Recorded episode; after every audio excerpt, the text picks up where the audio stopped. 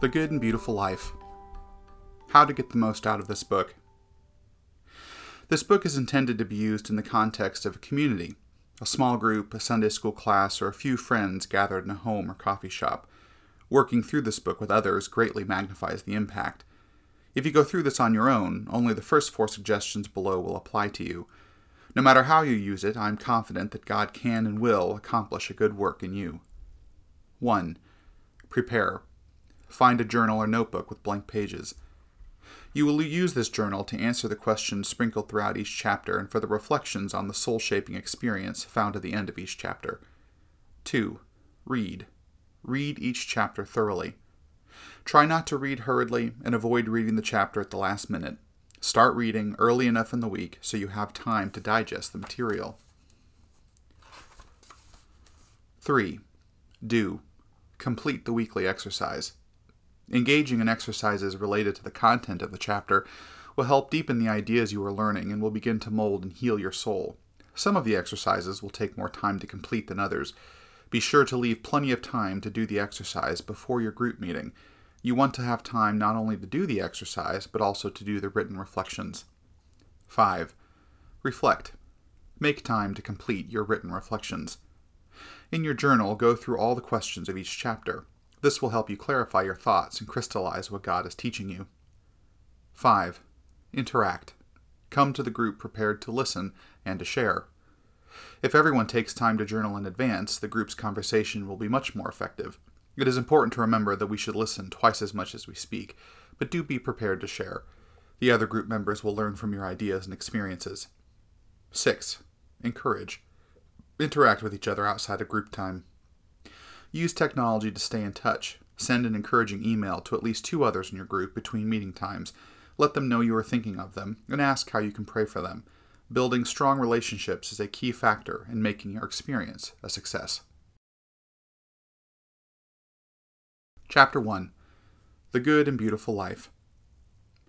The meaning of earthly existence lies not, as we have grown used to thinking, in prospering, but in the development of the soul. Alexander Solzhenitsyn.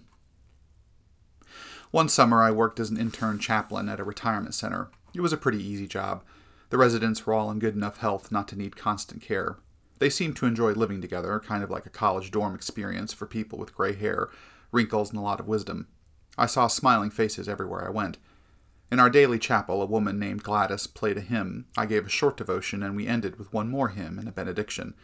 The rest of the day, the residents spent thinking about their children and grandchildren, having tea, or shooting pool. It was a pretty nice job. Sipping tea with grandmothers and shooting pool with grandfathers was not a bad way to spend a summer. Mostly I mingled during social times, but occasionally someone would request a visit from me. One day, my supervisor handed me a slip that said, Ben Jacobs, room 116, requests a visit from a chaplain. She looked at me and said, Good luck with this one, Jim. Her tone told me that she knew I was up for a difficult afternoon. What could be tough about this? I asked myself as I made my way to Ben's room. I knocked on the door and a deep voice bellowed, Come in, young man. Ben sat in his rocker with a shawl around his legs, wearing a blue cardigan and a button down shirt. He had gray hair, a well trimmed beard, and very severe features large, deeply set eyes, and a very long, thin nose. He looked serious and important and like one who would not be crossed. Good afternoon, Ben, I said, reaching out my hand to shake his. Sit down, son, he said matter of factly, without shaking my hand. For the next half an hour, we talked about philosophy and world religions. I was not sure if he wanted to test me to see if I was intelligent and well read or if he just wanted to impress me. He certainly did impress me. He knew a great deal about very sophisticated matters in religion and philosophy. We engaged in a debate over which philosopher was the best. I suspected, however, that he did not want to debate philosophy, but I was not sure what he really wanted. After a while, he said, Well, you must have much to do. I will let you go now. Good day. This time he did shake my hand, and as I left the room, he said, Would you please come back tomorrow? For the next six days, I went to room 116 and talked with Ben, and each day he opened up a little more, sharing more about his life in bits and pieces. Then, on the seventh visit, I discovered Ben's main intention. He wanted someone to confess to. Not any one sin, Ben wanted to confess to having lived a bad life. Surprisingly, his life, according to many, was really not so bad. Some might even say he lived well. I was born in 1910. I made my first million by 1935. I was 25 years old. By the age of 45, I was the richest man in my state. Politicians wanted to be my friend. I lied, cheated, and stole for whomever I could. My motto was simple take all you can from whoever you can. I amassed wealth, and everyone was impressed with me. I had a lot of power in those days. I had 2,000 employees, and all of them looked up to me or were afraid of me. Money was really all I cared about. I had three wives, all who left me either because of neglect or because they caught me in one of many affairs. I have one daughter who is now in her forties, but she refuses to speak to me. Ben paused to look at me to see if I was judging him. I wasn't. Oh, I was somewhat stunned. He looked so grandfatherly in his cardigan sweater. He looked nothing like the kind of person who could have lived such an ambitious, selfish, even sinful life. He went on. I suppose you could say that I ruined my life, because today I have nothing really. Oh, I still have a lot of money. I still have more money than I could ever spend, but that brings me no joy. I sit here each day waiting to die. I have nothing but bad memories. I cared about no one in my life, and now no one cares about me. You, young man, are all that I have. Everyone wants to be happy. Some of us are introverts, some are extroverts. Some of us like cats, others like dogs. Some of us like to take risks, others play it safe. Each of us is unique, but there is one thing that every one of us has in common. Everyone wants to be happy. No one seeks a dull, lifeless, boring, meaningless life. I have never met a person whose goal was to ruin his or her life. We all want to be happy, and we want it all of the time. And we want it for those we love. Recently, there was a poll taken that asked this simple question What did your parents want most for you? Success, wealth, to be a good person, or happiness? 85% said happiness. Ben wanted to be happy. He never set out to live a sad, joyless life. Ben did not decide, I think I will make a series of selfish decisions in an attempt to ruin my life. He thought he was pursuing happiness. Ben was pursuing happiness, joy, contentment, and prosperity, just as all of us do all the time. The problem is, Ben had adopted a set of ideas about what success and happiness are, and they were all wrong. He was simply obeying a false narrative about what constitutes a good and happy life. His dominant narrative, like all dominant narratives, dictated his behavior and justified the outcomes. No one ends up in a situation like Ben's all at once. It takes a long time to ruin a life. It all starts with the stories we live by. To be sure, in our day there is a difference between being happy and being joyful. Happiness is a temporary condition based on our circumstances. Joy is an inner disposition not based on external circumstances and therefore not subject to change. The old devotional writers, notably people like John Wesley, used happiness to describe the good and virtuous life. True happiness meant that a person was also good. Wesley said famously, You cannot be happy without being holy. This is the sense I am using happy to describe the good life. False narrative. Happiness comes from following the principles of this world. If you watch an hour of primetime television, you will be subtly introduced to the world's values. 20 minutes will be filled with commercials for various products, from hair care to hotel chains to tires. Indirectly, the narrative says something like this Happiness comes from sex, money, and power. A bikini clad woman stands next to a set of tires, implying that women will be attracted to a man who buys those tires. Or a handsome man looks very content as he enjoys his stay in a five star hotel. The point is clear expensive luxuries will make you happy. All of these narratives are false, meaning they are built on half truths or outright lies. When we adopt them, they slowly destroy our souls. Ben lived by these false narratives. He amassed a lot of wealth, had a great deal of power, and engaged in a lot of meaningless sexual activity. All behavior is based on a narrative. Positively, our cultural narrative can be stated a number of different ways. Look out for number one you only go around once, so take all you can. All is fair in love and war. These are commonly used to justify immoral or unethical behavior. Negatively, our cultural narrative says don't suppress desire. All desires are good. Rules are made to be broken. Don't be confined by your commitments. Nice guys finish last. These were the narratives Ben lived by, which ultimately left him sad and lonely, captive to the memories of hurting others in his quest for happiness. Ben told me that he was intrigued by Jesus, but found his teachings impossible to live by. He told me that he assumed that if he tried to obey Jesus' commands, he would find life boring, constrictive, and unpleasant. He assumed that Jesus would make him a weak failure. How to ruin your life without even trying. In Romans 1 18 32, Paul describes how a human life spirals into ruin. Written 19 centuries before the advent of modern psychology, Paul's assessment of the human person remains the most brilliant depiction of soul destruction I have ever read. Perhaps you will want to read Romans 1 18 32 in your own Bible in its entirety, but for now I would like to summarize his ideas in what I call the six steps of ruin, the process of becoming nothing. Number one, the turn away. I want to be God. The first step toward ruin is to refuse to let God be God. To be more specific, it is refusing to give honor and reverence to God. Paul writes, Though they knew God, they did not honor him as God or give thanks to him. Romans 1, verse 21. Step 2. The mind darkens. Now, if there is a God, as Christians suppose, then that God is the creator of all, the only being that exists without a first cause, a perfect and powerful being. In short, if there is a God, we ought to honor and give thanks to God. Therefore, refusing to do that, step one, is a step away from reality. It goes against the truth of the universe. Therefore, our minds, which thrive on truth and reality, become dimmed. Paul observes, They became futile in their thinking, and their senseless minds were darkened. Claiming to be wise, they became fools. Romans 1, verses 21 and 22. Step 3 Idolatry. We must have a God. If we reject God, then something must take God's place. Nature abhors a vacuum. Someone or something must take the place of God. We would like a God who would do a lot, a lot of good for us and ask very little in return. The solution? Create an idol. Paul describes the next step downward. They exchange the glory of the immortal God for images resembling a mortal human being, or birds, or four-footed animals, or reptiles. Romans 1:23. Idols do not have to be little images. They can be anything we invest our lives in in order to gain pleasure, happiness, and a false sense of purpose. Here is the key the idol serves us by giving us our desires, and we serve it by sacrificing our life energy to it. Step 4 God leaves us alone. Wrath. Unless we discover the futility of this existence and turn back to God, we are forced to push forward in our idolatry. Being rejected, God has no other choice. Paul delivers what I consider to be one of the most frightening verses in Scripture. Therefore God gave them up in the lusts of their hearts to impurity. Romans 1:24. God simply lets us be.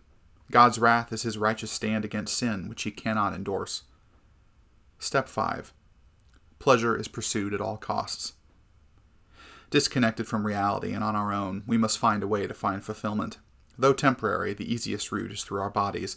Lust and gluttony are shortcuts to happiness, but the high that comes from our bodies, through drugs, alcohol, food, sexual encounters, pornography, has a constantly diminishing effect.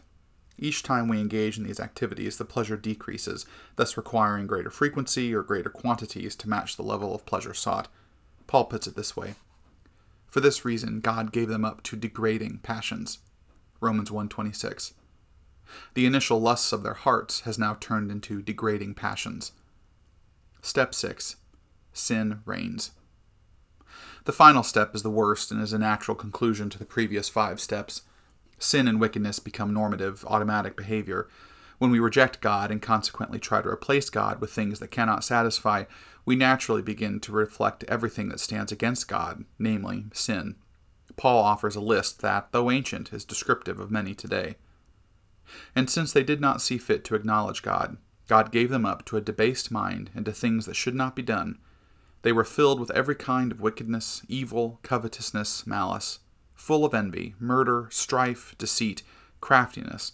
They are gossips, slanderers, God haters, insolent, haughty, boastful, inventors of evil, rebellious toward parents, foolish, faithless, heartless, ruthless. Romans 1, verses 28 to 31. Each day when I pick up the newspaper, I see Paul's depiction of the downward spiral lived out in the modern world politicians using their power improperly, rape, murder, arson, runaways, gangs, drug dealers, prostitution, and so on. It all starts with that fatal first step, that same step by which Adam and Eve fell from God in the garden, refusing to show respect and thankfulness to God. That step begins a movement away from a good and beautiful life and ends in a life of sin and ugliness. Sin is ugly, virtue beautiful. Sin has many defenders and no defense. Sin is ugly. It is the opposite of beauty. When I see a man leering at a woman, it makes me cringe. Anger can be ugly. When I see someone become enraged, it is unsightly. Worrying is unbecoming, and judging others is repulsive. When I hear someone saying terrible things about another, I feel ill. Pride and prejudice, deception and degradation, all are ugly. When I see these in others, it is clearly unattractive, but when I see them in myself, I am quick to rationalize and minimize them. Despite its ugliness and destructiveness, sin still manages to lure us into its illusion of happiness. In contrast, virtue, not the outward appearance, but the inner reality of a heart that loves goodness, is beautiful. When I see someone tell the truth, though it hurts them, it is lovely. When man treats a woman not as an object, but as a person, I see beauty. A person who does a good deed in secrecy is a marvel and wonder. In The Seven Storey Mountain, Thomas Merton describes his life of sin and his eventual turning to God in his early years. He despised and ridiculed the word virtue, which had come to mean prudery practiced by hypocrites. But Merton discovered that virtue, the power that comes from moral excellence, is the only way to the good life. Without virtue, there can be no happiness, because virtues are precisely the powers by which we can come to acquire happiness. Without them, there can be no joy, because they are the habits which coordinate and provide an outlet for our natural energies and direct them to the harmony and perfection and balance, the unity of our nature with itself and with God, which must, in the end, constitute our everlasting peace. Sin is always ugly, and genuine virtue is always beautiful. Sin leads to ruin, virtue to greater strength. And this is why everyone, even atheists, love Jesus. Jesus was pure virtue. He lived a good and beautiful life, which he is calling his apprentices to live. A virtuous person is a light to everyone around them. I met such a person a few years ago, and he is still having an impact on me. A life well lived. In the summer of 2006, I had the privilege of meeting one of my heroes, legendary UCLA basketball coach John Wooden. Coach Wooden still holds many records that may never be broken. He won 10 NCAA basketball championships, the last one in 1975. No other coach has had more than four. During one streak, his teams won 88 straight games. No other team has won more than 42. He coached some of the greatest players ever to play the game Bill Walton, Kareem Abdul Jabbar, he is thought by many to be not merely the greatest basketball coach of all time, but the greatest coach of any sport in any era. To this day, his former players call him, often once a week, to tell him they love him, to thank him for how he influenced their lives, and to seek his advice in all areas of life. Though he is revered for his success as a coach, his winning record did not make Coach Wooden who he is. During the afternoon I spent with him, I asked him the secret to his life. He said, Jim, I made up my mind in 1935 to live by a set of principles, and I never wavered from them. They are based on the Bible and the teachings of Jesus. Principles like courage and honesty and hard work, character and loyalty, and virtue and honor. These are what constitute a good life. For three hours, I wrote down nearly everything he said. I watched him as he engaged in conversation with my then 14 year old son Jacob, treating him as if he were the only person in the room. Jacob's eyes were wide as he stared at John's memorabilia baseball signed by legends such as Mickey Mantle, Derek Jeter, and Joe Torre, all saying things like, To Coach Wooden, you were my inspiration. John Wooden found the right way to live, and he lived it every day. He fell in love with and remained devoted to Nellie, his wife 53 years when they were young. On the first day of basketball practice, he spent the first hour teaching his players how to put their socks on properly. Not doing so, John said, would lead to blisters. He was teaching his players an important life principle do even the small things well. He told his players to acknowledge the player who passed the ball to them when they scored. The practice of pointing to the player who assisted in scoring started at UCLA. Wooden told his players, Discipline yourselves so others won't have to. Never lie, never cheat, never steal. Earn the right to be proud and confident. John has lived an amazing life. His love for his beloved wife and for Jesus seemed to fill the room. He smiles infectiously, laughs easily, and is genuinely humble. He is glad to be alive, able to see his children and grandchildren, but he told me he is ready to move on to the next life so he can be with Jesus and his beloved Nellie. John has lived a wonderful life, better than I deserved, he told me. But the truth is that he has lived the kind of life we are meant to live, based on truth, virtue, and integrity, a life leading to true happiness. John Wooden has lived a good and beautiful life. You may have noticed that John was born in 1910. That was the same year Ben was born. They lived through the same century together, witnessed this, the Depression, two world wars, economic suffering and prosperity, and over a dozen presidents. They lived in the same country, though on different coasts. Neither one started out with a greater or lesser advantage, yet the difference in their lives was stark. What was the difference? Ben lived his life under an illusion, a false narrative about life and happiness, which ruined his life. He lived his final days in fear of death. John arranged his life around truth, around the teachings of Jesus, an accurate narrative about what constitutes a good life. By following this narrative, he lived a glorious life, is content and looking forward to a radiant future with Christ. Ben built a life on shifting sand. John built his life on the strong rock of Jesus. I want to be clear that God did not bless John because he did good deeds. John's good deeds led to a virtuous life, which is its own reward. God does not mete out blessings and curses based on our behavior alone. If that were so, all bad people would suffer and all good people would be blessed. But there is a life of joy and peace that only those who follow God can know.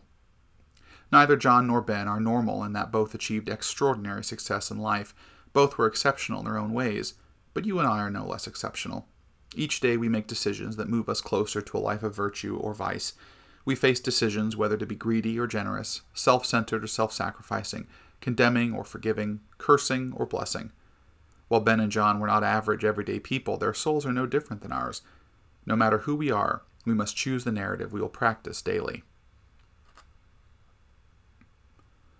Jesus' narrative. John Wooden became a Christian at a young age and built his life around Jesus' teachings. Jesus' narrative goes like this The good and beautiful life is created by doing the things I commanded, not as laws or rules, but as a new way of life. Jesus states this narrative at the end of his Sermon on the Mount. Later, we will examine that sermon very carefully, but I want to begin by looking at how Jesus ends his teaching. After giving the most profound sermon the world has ever heard, Jesus says, Everyone then who hears these words of mine and acts on them will be like a wise man who built his house on rock. The rain fell, the floods came, and the winds blew and beat on that house, but it did not fall, because it had been founded on rock. And everyone who hears these words of mine and does not act on them will be like a foolish man who built his house on sand. The rain fell, and the floods came, and the winds blew and beat against that house, and it fell, and great was its fall. Matthew 7, verses 24 to 27. All who take Jesus' words to heart and arrange their lives around them will be like a person who built a house on a rock, never to be shaken, even in the storms and floods. In contrast, those who refuse to listen and obey build their house on sand. When the storms of life come, they can be sure that their house will collapse. What words is Jesus referring to when he says, hears these words and acts on them? The Sermon on the Mount. He is talking about his command not to be ruled by anger or lust or deception, not retaliating or worrying, and not judging people. Strangely, many Christians simply ignore these teachings, seeing them as too hard or perhaps not necessary for the ordinary person. This book is built around the Sermon on the Mount. The aim is to help Christians understand and implement the teachings of Jesus about things like anger, lust, lying, worrying, pride, and judging others. What Jesus teaches about these things is simply the truth, Living according to his teachings leads to a good life, a life that can withstand the storms and trials we all face. Disobeying his teachings leads to a life of ruin. Jesus is not making life more difficult, but is revealing that the way to the good and beautiful life is to obey his teachings. There is no other way. Either our lives conform to his teachings, or we fail to live a good and beautiful life. Maps and lighthouses. Years ago, Gordon Livingston was a young lieutenant in the 82nd Airborne Division, trying to orient himself during a field exercise at Fort Bragg, North Carolina. He writes As I stood studying a map, my platoon sergeant, a veteran, approached. You figure out where we are, Lieutenant? he asked. Well, the map says there should be a hill over there, but I don't see it, I replied. Sir, he said, if the map don't agree with the ground, then the map is wrong. Even at the time, I knew I had just heard a profound truth. Maps attempt to tell us the way things really are, the closer a map comes to matching reality, the better it is. The same is true with our narratives.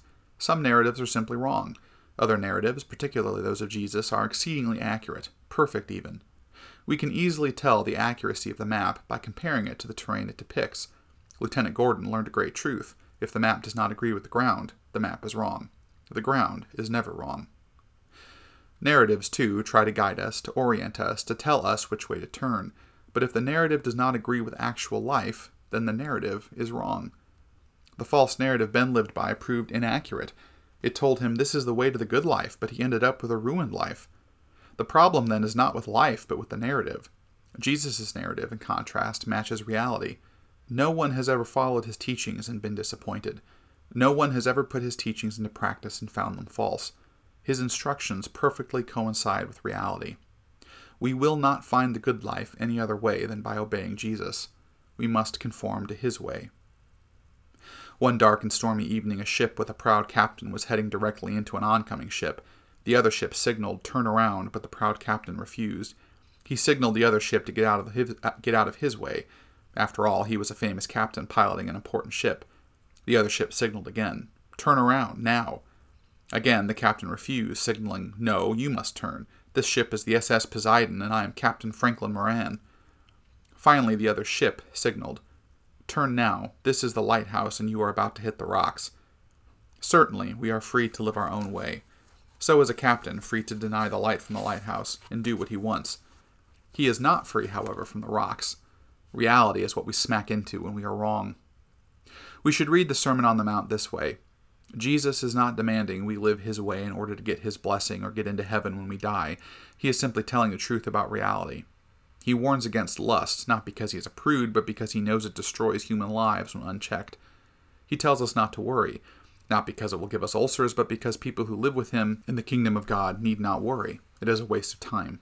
Lust and worry, judgment and anger, retaliation and pride are never good or beautiful and never lead to freedom. In fact, they are a flight from freedom. We cannot find happiness or joy apart from a life of obedience to the teachings of Jesus. C.S. Lewis wrote, God cannot give us happiness and peace apart from himself because it is not there. There is no such thing. God is not being stingy in withholding joy apart from our obedience. There simply is no joy apart from a life with and for God. God, please give me happiness and peace, we plead, but let me also live my life as I please. And God answers, I cannot give you that. You are asking for something that does not exist. The cost of non discipleship. Spiritual formation and discipleship cause many people to think about the high cost involved in developing a deeper life with God. Gone will be a life of pleasure, a life filled with laughter and fun. Entertainment, watching movies, eating delicious food, surfing the net, and playing games with friends will all have to be taken out of our lives. This is far from the truth. Those who follow Jesus do not have to live austere, sad, and sour lives. In fact, the opposite is true. Christ followers experience the highest form of pleasure, laugh with depth, and enjoy all of the goodness life has to offer. Kingdom dwellers are simply more discriminate about how they seek entertainment and pleasure. They trust in a good and beautiful God who has come not to rob them of joy, but to bring them real and lasting joy, the kind found when moderation and boundaries are applied. The idea that following Jesus' teaching will lead to a boring life is one of the most effective narratives employed by the enemy of our souls. Satan and his minions know all too well that real joy is found only in obeying Jesus' commands. But with a twist here and there, and the help of well meaning but misguided religious folk, the Christian life can be portrayed as a holy bummer. The devil wants people to fear the high cost of discipleship. But in reality, the cost of non discipleship is much higher. Dallas Willard explains Non discipleship costs abiding peace, a life penetrated throughout by love, faith that sees everything in light of God's overriding governance for good, hopefulness that stands firm in the most discouraging of circumstances, power to do what is right and withstand the forces of evil. In short, it costs exactly that abundance of life that Jesus said he came to bring. The question is not, what will I have to give up to follow Jesus, but rather, what will I never get to experience if I choose not to follow Jesus? The answer is clear we will forfeit the chance to live a good and beautiful life. Always We Begin Again, Ben reprised. Before the summer ended, during one of my, our many conversations, I ended up telling Ben that the only way to live was to follow Jesus. And Ben did not offer much resistance to my statement. Jesus, he said, was brilliant, but he said it was too late for him. He had messed up his life and at the age of 75 was beyond redemption. I explained that redemption was God's favorite activity, regardless of age. During the rest of the summer, we met each day, and every session became more and more joyful. We read the Gospels together and talked about mercy and forgiveness and the opportunity to change. By the end of the summer, and when it was time for me to leave, Ben offered me a very special gift a rare copy of an old book he knew I loved. Then he told me that he had decided to follow Jesus, had asked for forgiveness, and somehow, in a strange way, felt that God had forgiven him. He showed me a letter he had written to his daughter, asking for her forgiveness. The book was a wonderful gift, but the change I saw in his life over the course of a summer was the best gift of all. The last time I heard about Ben came when his daughter wrote to me, telling me that Ben had died at age 88. She said they had reconciled and Ben had come to a saving faith. She said he spent his last years a changed man. Apparently, Ben told her about our summer sessions and had asked her to pass on his gratitude. Ben did not live a radiant life, at least for the first 75 years, but he was changed and experienced a decade of devotion to God. According to his daughter, Ben died a radiant death. When I think about Ben, I think about how change is not only possible but mandatory. Every day we must begin anew. Though the past is written in stone and cannot be changed, the future is like wet cement, pliable, smooth, and ready to be affected by what we do. No one is past redemption. All of us have the chance, no matter what we have done or where we have been, to change our minds, hearts, and behavior, and to follow the wisest and most loving teacher who, have, who has ever walked this earth. Each day, Jesus says to each of us, Come, follow me. If we say yes, we can be sure that a good and beautiful day awaits us. And when we string those days together into months, years, and decades, we will have lived a good and beautiful life. And that life is destined to echo a benediction of love for all of eternity to hear.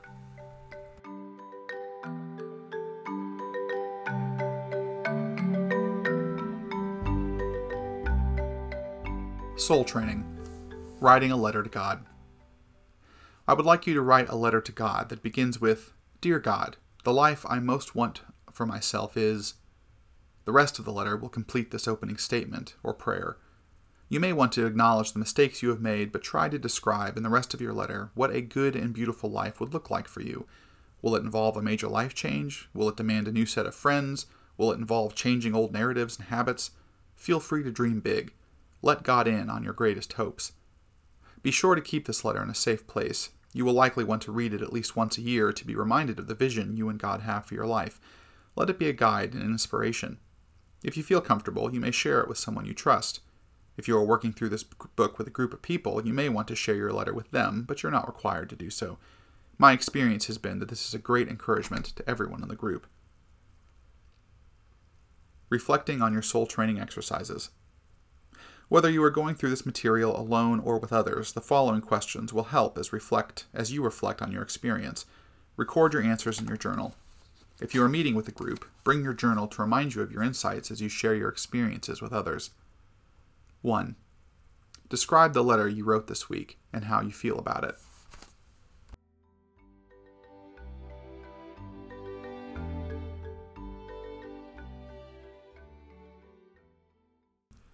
Two, what did you learn about God or yourself through the exercise?